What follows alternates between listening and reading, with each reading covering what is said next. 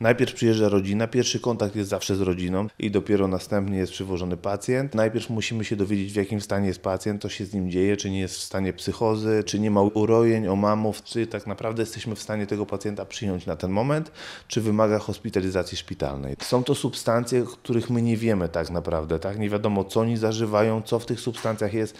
Najprawdopodobniej jest to trucizna, bo w przypadku amfetaminy, heroiny czy innych substancji my wiemy, jak zareagować, jak odtruć, co zrobić, jak leczyć. W tym przypadku niestety tego nie wiemy. Są to ostre zatrucia, pacjent jest y, nadpobudliwy, dostaje często też nadmierną siłę, jest bardzo agresywny. Do tego jeszcze dochodzą takie rzeczy jak śledzenia, urojenia, omamy. Jest to bardzo trudne, takich pacjentów nie przyjmujemy. Jeżeli pacjent jest w stanie takim, że jest do rozmowy, czyli jest w kontakcie, czyli możemy z nim porozmawiać, jest nam w stanie opowiedzieć, co się z nim dzieje, to wtedy jesteśmy w stanie zareagować. Przede wszystkim pacjent musi chcieć się leczyć. Potrzebna jest jego zgoda, ta współpraca wtedy działa, no i efekt terapeutyczny ma sens i jakby w większości przypadków jest skuteczny.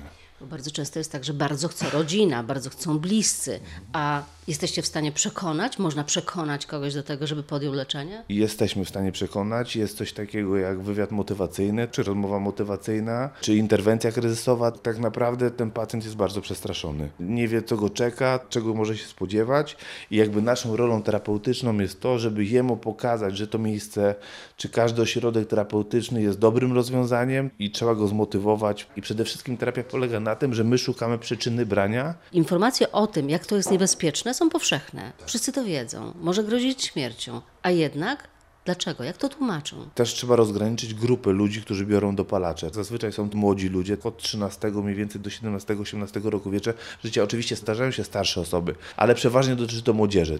Ciekawość? Z jednej strony pewnie ciekawość, tak, a z drugiej... Bo w wakacji jest więcej właśnie takich przypadków. Ciekawość bym powiedzmy rozgraniczył do 20-30%.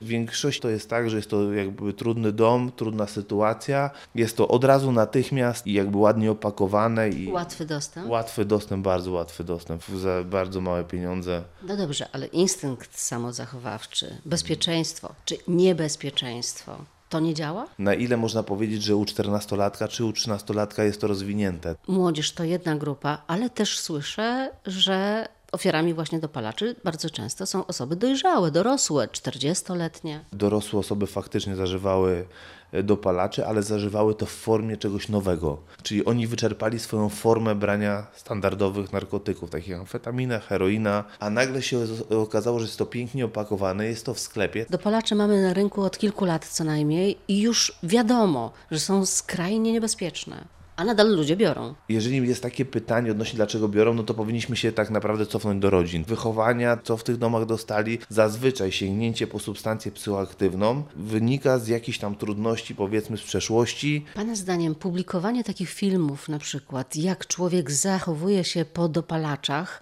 może powstrzymać potencjalną osobę przed sięgnięciem? Ja uważam, że każda inicjatywa, która ma wystraszyć potencjalną osobę, która ma zażyć tak śmiertelną substancję i tak śmiertelny narkotyk, jest dobra.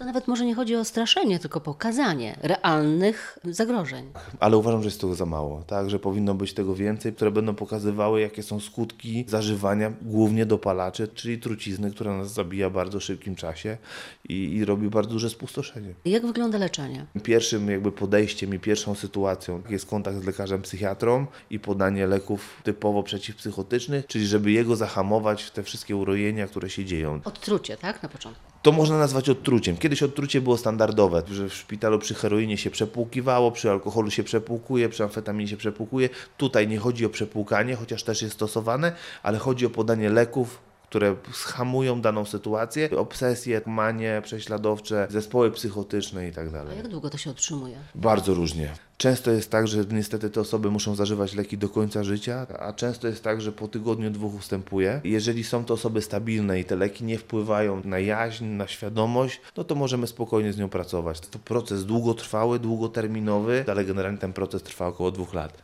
Cała praca też polega na sp- współpracy z rodziną, że my musimy rodzinę uświadomić tak naprawdę z czym jest problem, jak to wygląda, czego dotyczy i jak będzie wyglądał proces zdrowienia. Tak naprawdę ta terapia tej osoby jest tak samo ważna jak terapia rodzin. Właśnie to nie może być tak, że zawiozę do ośrodka i odbiorę jak nowy. Często ludzie sobie tak wyobrażają, tak, że przy, przywożą pacjenta i za, za 4 czy za 5 czy za 8 tygodni odbierają świeży produkt, naprawiony, jest wszystko ekstra. W ogóle nie ma, absolutnie tak nie jest, to w ogóle nie działa. My się w ogóle nie decydujemy też na taką terapię. Jeżeli rodzina nie chce współpracować, no to my się nie podejmujemy terapii pacjenta. Jest nieodzowna część procesu terapeutycznego i bez tego to nie działa.